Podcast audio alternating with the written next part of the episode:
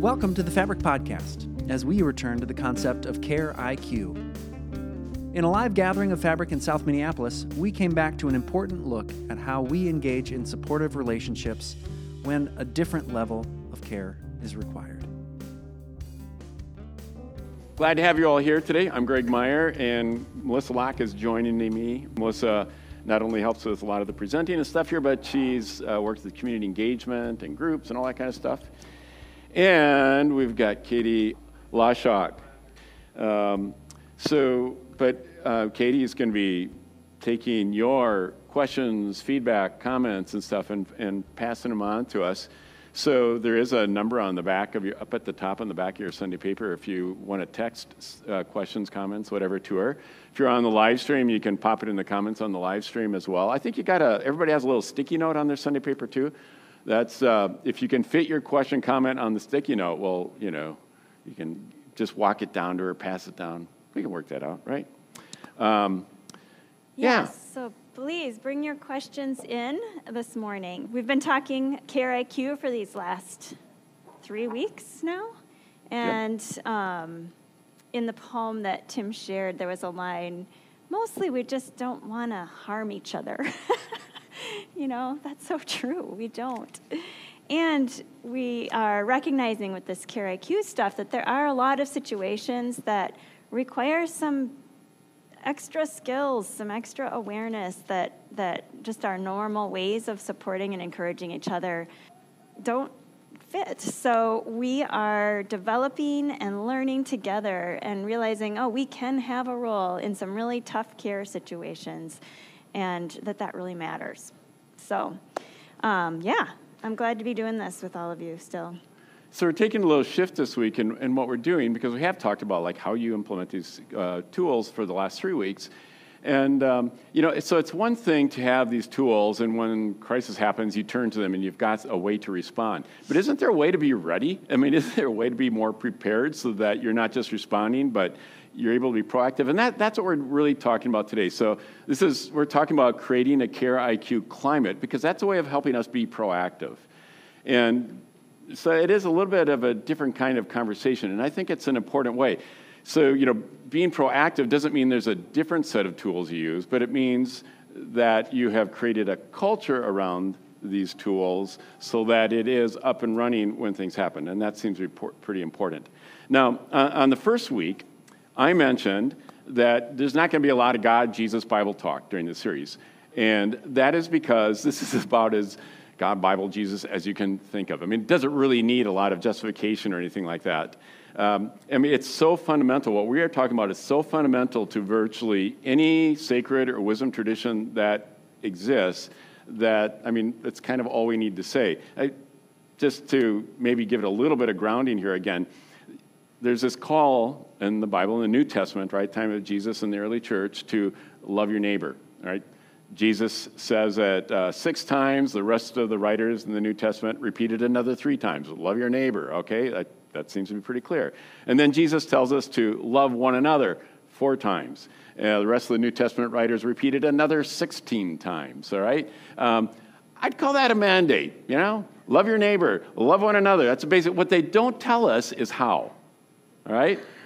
Uh, uh, why? Well, one, the Bible is not an instruction manual. It doesn't work that way. And knowing how to love your neighbor, love one another, isn't an instruction kind of thing. It doesn't work that easily. It's more art to it, it's more learning how to do it. What the Bible does is give us innumerable scenarios, stories, narratives, places where love is acted out well and places where love is not worked out well. Inviting us into that life experience, that life learning that we do on our own and together to figure out how to live out this love one another. We're called into that. So that's what we're doing. This is a hard earned learning experience sort of thing that's passed on from generation to generation, and we are continuing that right now, right here, passing that on as well. All right, are we ready? So here we are. We've been learning, we've been practicing, and you know, it's one thing to uh, to know these tools yourself and be able to show up in a given situation, like that is a really, really good thing. To show up well, not make it worse, you know, to feel like you're actually helping. Uh, today we're talking about um, not only you, like not you and your toolbox, but us and our toolboxes together, and the power of, of letting this ripple out into something bigger so that we're part of a CareIQ culture and not just each of us individually, because we know it actually doesn't work that way. We need that to be part of that larger circle. There's so much power in that. So, so if it's just you and your CareIQ toolbox, that's a CareIQ person. But when everyone around us has a toolbox, that's the CareIQ culture that we're going to be talking about this morning. And which, I mean, which do you think is more powerful? Just us on our own or all of us together? You know, rhetorical question there. I think we know that, and we have a role in creating not only our own toolbox skills, but this culture. That's right. So that's what we're doing here. Uh, we realize the limits and the dangers of having a couple people with these skills and running around trying to put out the fires. That's their job. And we realize the potential of us all having these skills and taking them to all the different places, all the different circumstances that we bump into. Which means you aren't just all, and we aren't just all CareIQ students. We are all, what, CareIQ pass it honors, all right? Um, we, we pass along to other people. That, that proactivity that I was talking about, which is, you know, what CareIQ is intended to be and what this culture is about, that, care, that pro, proactivity, when we um, practice it inward, is how we learn the tools, it's how we gain experience with them. When we practice it outward, that's how we create a movement. And that's, that's re- irreplaceable. I don't feel like much of an expert, though. I think that's, you know, like, who am I to pass this along? And who are um, we to sit up here and talk to, about yeah, this? Right, exactly. Yeah. Totally. Um, but that's the good news. We don't have to be an expert to practice, and we don't have to be an expert to pass it along either. Um, it can feel pretty audacious to go out and teach others how to be a better caregiver because that is audacious and that's not what we're talking about. We're talking about being learners together, to invite others into your learning, into your practice, and, and, not to teach them what they should know, okay? So just get that out of your head. You are, like, none of us are doing that. So. Right. So, um, when you talk about, and I think we've talked about this already, but I, it's important to say it again. When we do create a CareIQ culture, there's some things that it can and some things that it can't do, right? Uh, one thing that it can't do is crisis proof your life, right? There, or anyone you love's life, right? Unfortunately. It isn't, we can't make the problems all go away. If you um, look at the screen there, let me, let me just read this for people that are on the, um, on the podcast or on the live stream, but we talked about these on the first week. I just mentioned them, and I had you all raise your hand if some of these have been true in your life. Um, no one didn't raise their hand for any of them. Um, every, I think everyone raised their hand for more than one, but just let me read real quickly.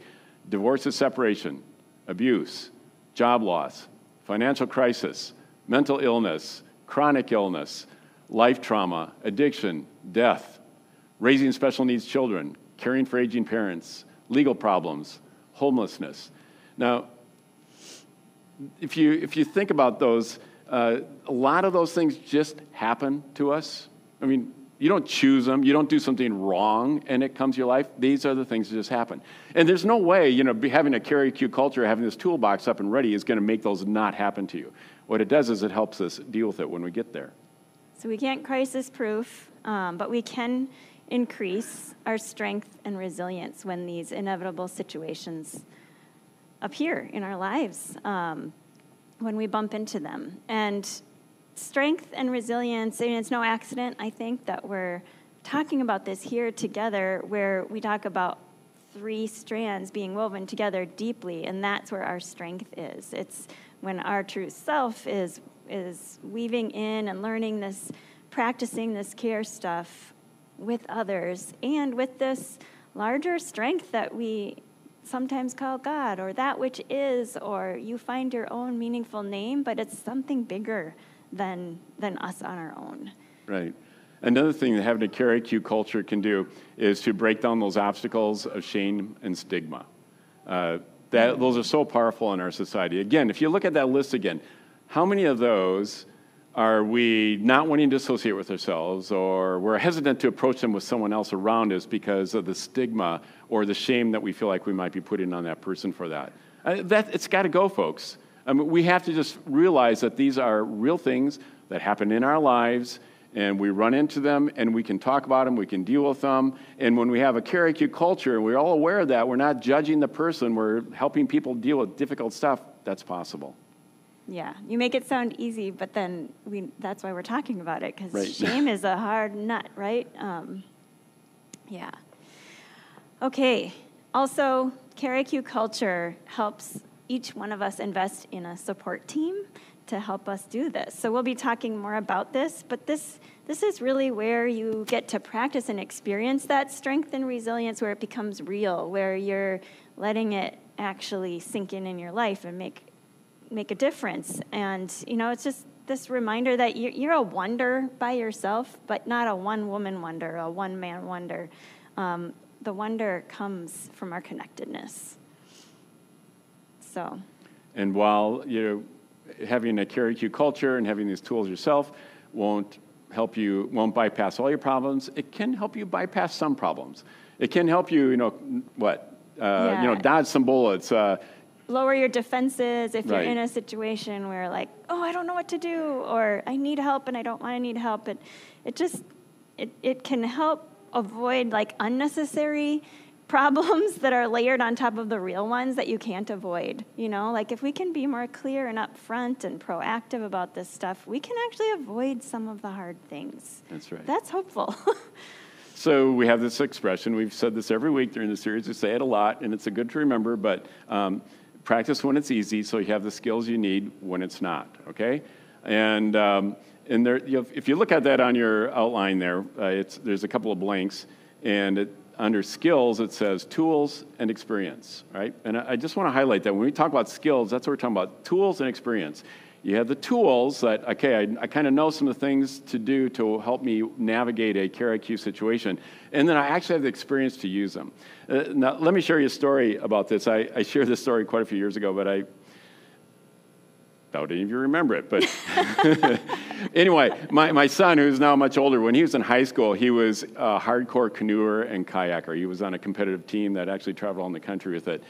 And he was, he was really good. So we were up at the lake, and he brought one of these, it was a, uh, what he called a level four kayak along with us. It was like way, way longer than our car, 18 feet long, barely big enough for my hips, completely round bottom, nothing flat on it at the bottom at all. So we take it up there, I help him put in the lake, and he's zipping all over the place. I say, yeah, can I try that? He kind of laughs and says, "Yeah, sure, try." And I thought, well, I, you know, I've been kayaking, I've been canoeing since I was a kid. I'm, you know, athletic. I can do this. So I get in there. He's holding the kayak. I climb in. He lets go, poosh, in the water. okay, okay, I got this. I get in. Second time, he lets go. This is not an exaggeration. I tried at least 20 times. My total time upright out of the water was less than four seconds. I never got the paddle in the water. and I said, Jordan, how do you do this? He says, Well, Dad, we don't start in canoes like this or kayaks like this. We start in, he calls the ones like we all use, he calls, we start in the bricks. and we work up till we finally get to these level four kayaks. You don't do this even your first year. I said, Okay.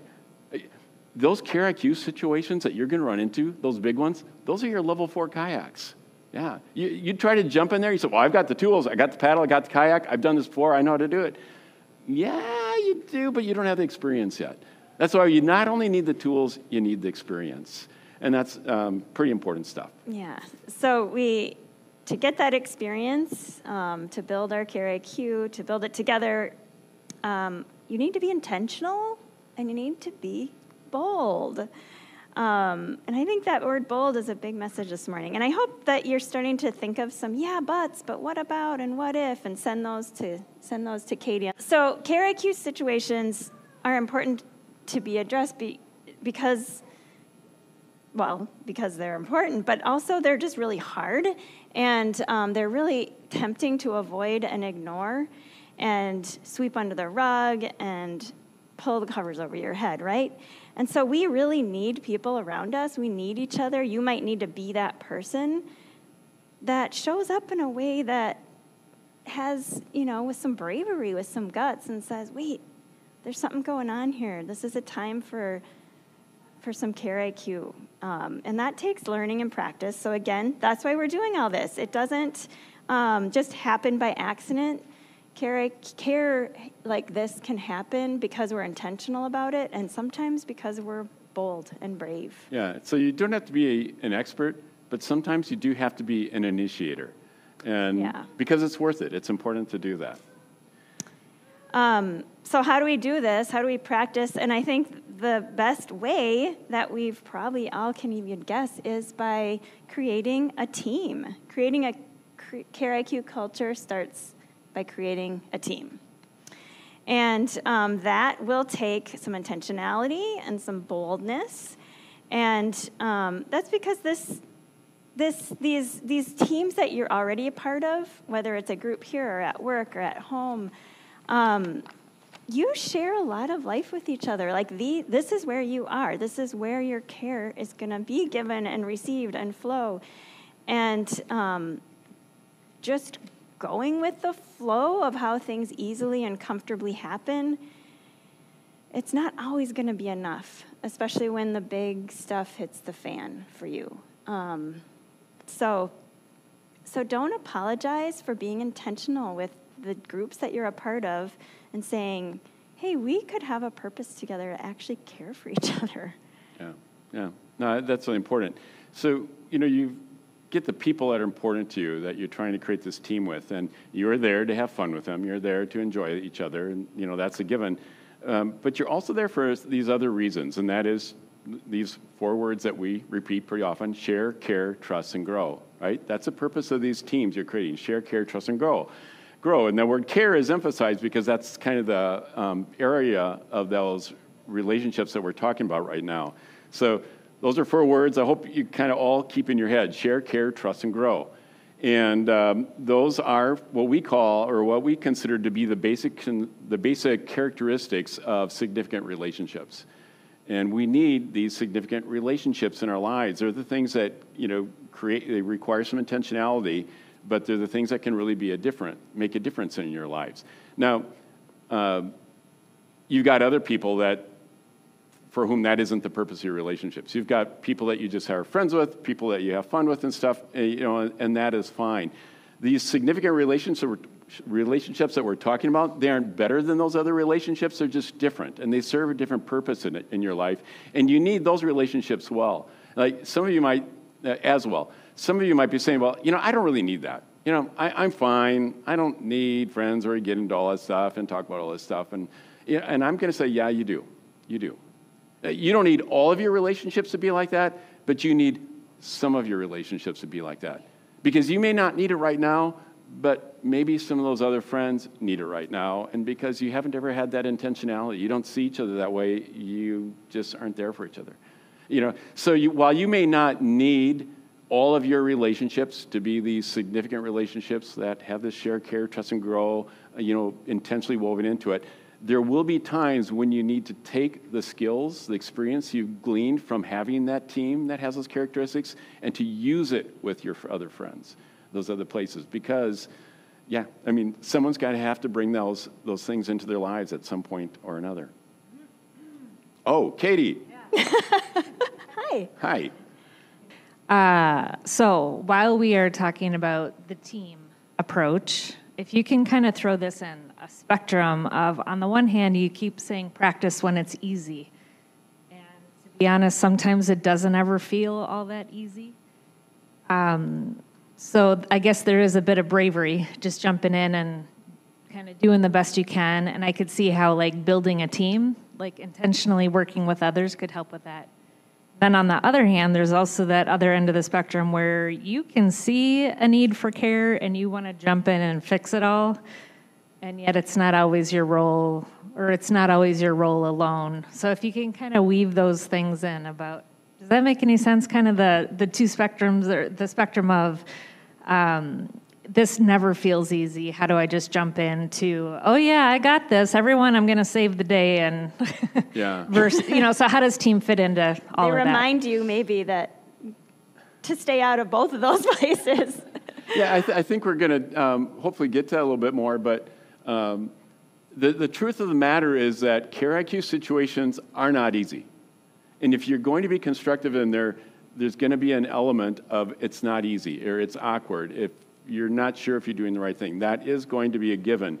but if you don't want to either, you know, fall into the hero complex or run away because you have no idea what to do, you're going to have to try something, right? And um, it's like, so even using some of these skills in, like, when we ask you to talk here with each other, you know, like when we, we told you you're supposed to do it, you know, but anyway. Yeah, I mean, it's tempting to want the experts, to leave it to the experts, I think. Um, and, but when you have, I mean, the best people to give you care or to care for are the ones that you've shared some stuff with, right? Like who actually know you. Um, like we could hire expert caregivers at Fabric, I suppose, or just like depend on one or two people and there'd be like a little bit of care going on. But when we're all practicing, um, we get the right care that we and we get more care going on and you know so um, you know not when you need care greg might not be the best person or me i mean typically imagine not. that um, and we've had just wonderful experts professionals up here jen markworth was here last week and jesse Berg was was helping unpack these tools but all of them even those professionals are still practicing, right? That was like one of the first things they, they both shared. And they both know that they're often not the best first stop. Yeah, right? yeah. Yeah, because you know, you might be the one that helps widen someone's circle to a Jen or a Jesse or to the to the person that has the information or the the help that that could really crack something open f- for them. Let me give an example of um, how important these teams can be, and maybe a, a, a real life one. Let, I want to talk about the kids in our lives, right? I don't know if you have kids yourself or not, um, but we all have kids in our lives, right? The kids around us, and I, I hope we all care about them. Um, so there's an organization that's based here in Minneapolis uh, called Search Institute, and they are world used worldwide um, because of their research that they do with youth and what helps youth be successful in life and using the word successful in a very positive, uh, you know, a real way, not just rich and famous or something like that.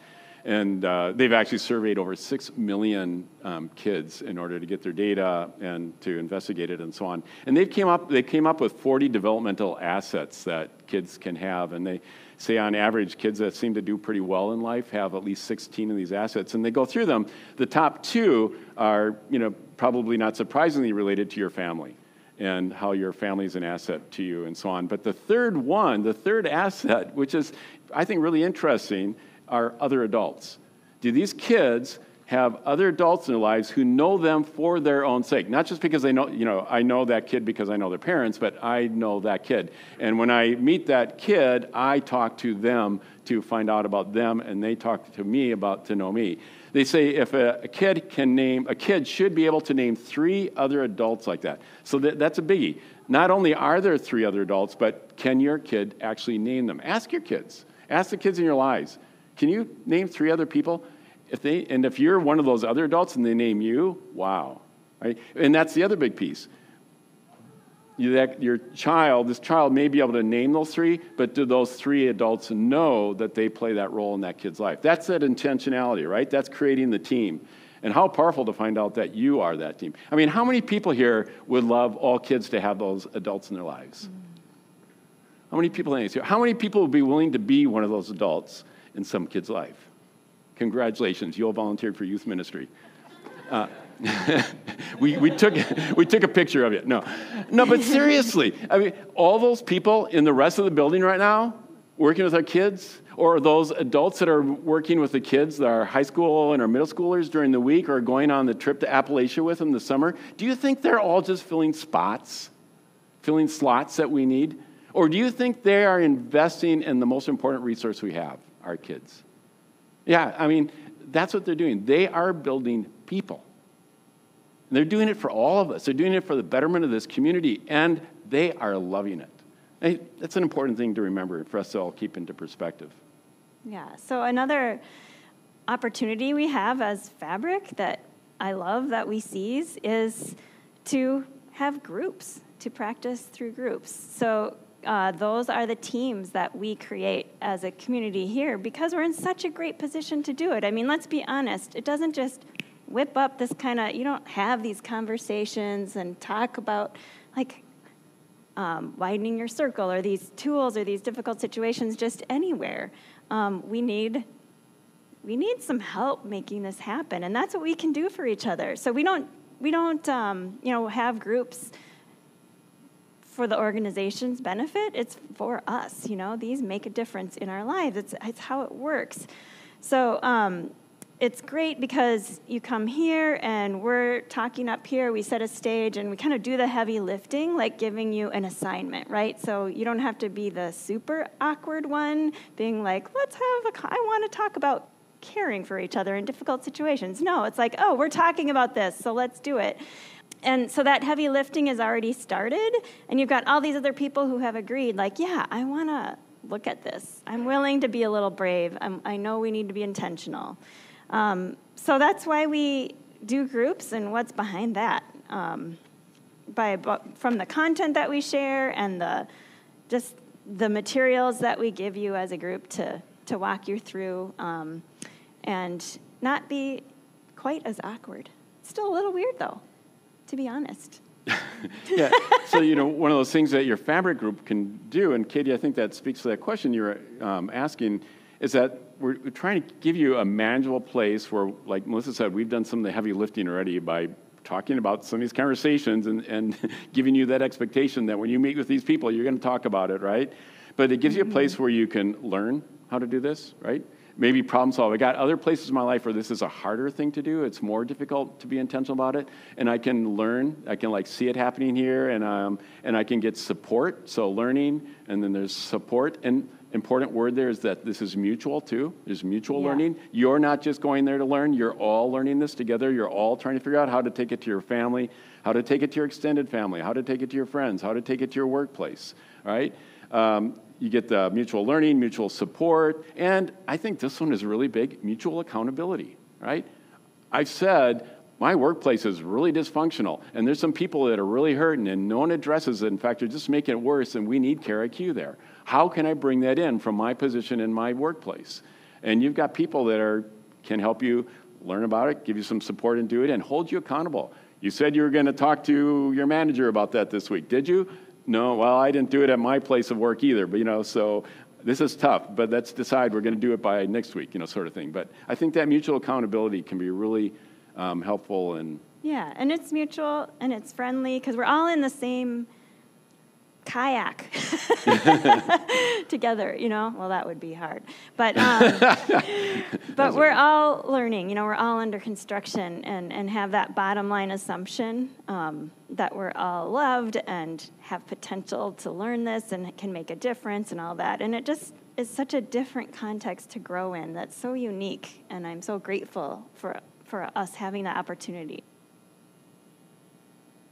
Well, I was as I was sitting there listening to this, and and you're talking about awkward and learning together. I remember when I was in couples therapy with my wife, still my wife, but we went through a few close calls along the way, uh, and we did this one thing where maybe you've done this too, or you've heard of this, but we had to like get so like kindergarten feeling in our communication, like we, we, I'd say the story that would probably make her eyes roll, or vice versa, but she couldn't roll them, or I couldn't roll them.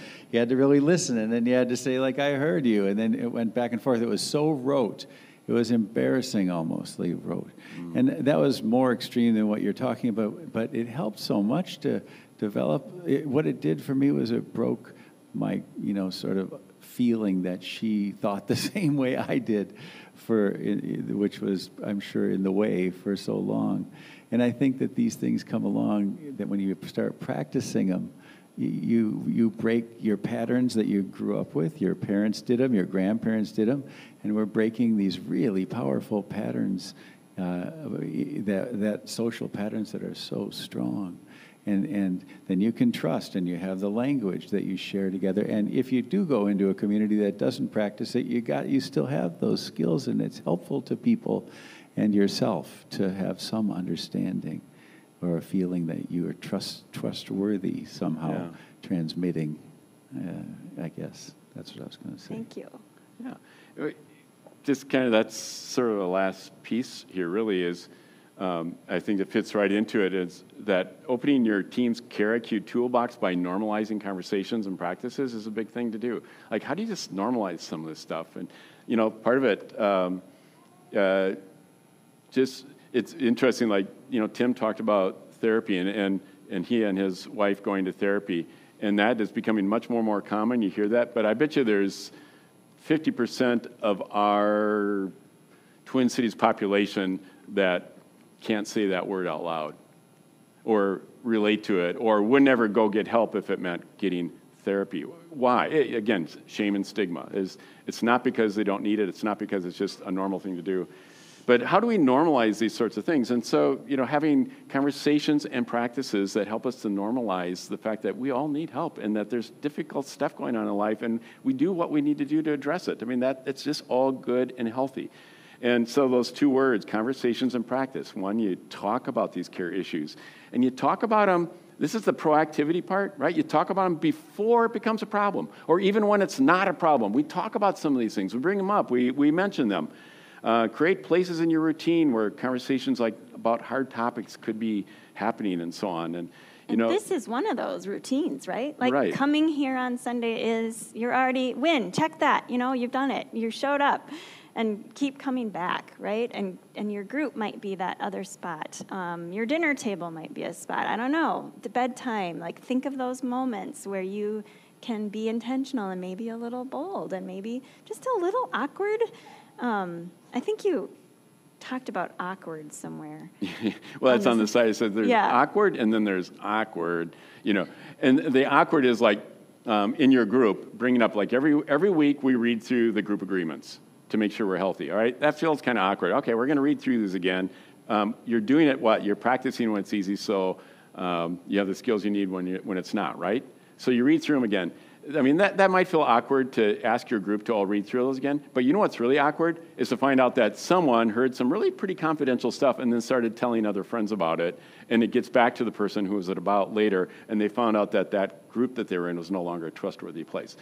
That's awkward, all right? And I use awkward in a, you know, I mean, that's not awkward, that's, That's like painful. dangerous, that's painful. gut-wrenching, yeah. Um, so don't be afraid of that. That "Ah, it's kind of embarrassing to bring this up. It's embarrassing to remind each other about these things. It's embarrassing, you know. Just get over that because the real danger is when you don't practice these things, when you're not versed in them, and you know stuff stuff goes wrong. Yeah, and, and I think just ha- like, I feel like normalizing that we have needs. Like, we, we don't have to let having mental, emotional, physical limits be a sign of weakness. It is not a sign of weakness. I think early on in this, um, there was the, the point, Greg, you said that having needs isn't. ca- caregiving isn't a sign Yeah. of strength; it's a sign of living in community. And care receiving is not a sign of weakness; it's a sign of living in community. And we all do that. We're all caregivers. We're all care receivers, and that's how we're healthy. I appreciate that focus on the care receiving and normalizing that as well. Yeah. Um, and I'm just going to read this so I don't miss something Great. because this was good. Um, from the perspective of care receiving, that part can never feel easy um, and it can be hard to practice. Um, maybe something, that can be something as a caregiver we ask, how can we make it easier for you, like to receive care? or to Okay, be yes. cared? That might be a powerful way to find out what your role might be in those situations. So I think spending a little bit more time, less time thinking about it as giving and receiving, and, and that's a like a, a feedback loop of giving care, receiving care, modifying how the care is given, Yeah. finding out how is the care best received, and really, I think normalizing that as a full blown feedback loop. Yes, yes. I mean, that's the conversation, right? Um, one of the last points here is to practice preventative maintenance before issues have a chance to develop. And um, one of the things that this this question reminds me that I had a conversation with my family um, this weekend about because I knew we were talking about this and and when we first talked about this six years ago, we had I had gotten advice to have like family meetings, you know, and what they would include would be just so every Saturday we tried this having pancakes and and asking each other or giving compliments and appreciations first. And then the second thing was, what do you need help with? So every Saturday, we would ask these two questions. And a lot of times it was groaning and like, can we just be done? I want to go, you know, from the kids or, um, or I don't need any help, you know, nothing. Um, I'm good. But it always this was this holding spot. So I was revisiting that. We were all together this weekend, and, and I was like, so did that make a difference, or was it just, you know, like, what do you think? Do you? And I, my, my oldest, um, actually, they have family meetings with their roommates, and because he he was sharing something I thought was so on point that there's never it never feels like the right time to ask someone for help it never feels like a convenient, because it's not. It's never a, t- a good time to have a crisis or to have needs. And let's normalize that too. And if we're part of a wider circle, like we don't have to worry about it being a good time. I know you're going to say no if you need to, and I know you, we share this. Like, yeah, I think your life is worth it. I think you are worth being cared for that's how we roll, you know. Um, I th- and I think in that those CareIQ teams, that CareIQ culture, you see asking for help modeled in difficult places. So it's not as hard for you as well. Because you're right, it isn't just learning how to um, to give care; it's also learning how to receive care and how to ask for that care.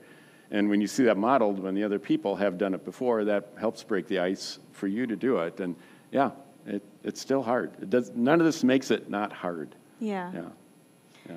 A couple of things that make it a little easier with, with groups is like the establishing, and you can do this at home too, like establishing agreements or routines um, early on, and just, especially like in a group, realizing or in a family that we all have needs all the time. So there might be some that, you know, to you it feels like yours isn't big enough or important enough, or you shouldn't be asking for help because that person's is so much worse, or, um, and, and we can establish that this is a mutual time for caring. And so, um, like, one of the basic ground rules in a group would be like, we're going to let everybody have space to share. We're not going to take up all the time on one person's needs. And that might sound a little mean or something, but what if it's like, hey, let's I sense this is a bigger deal. Let's take 20 minutes and how could how could we use this time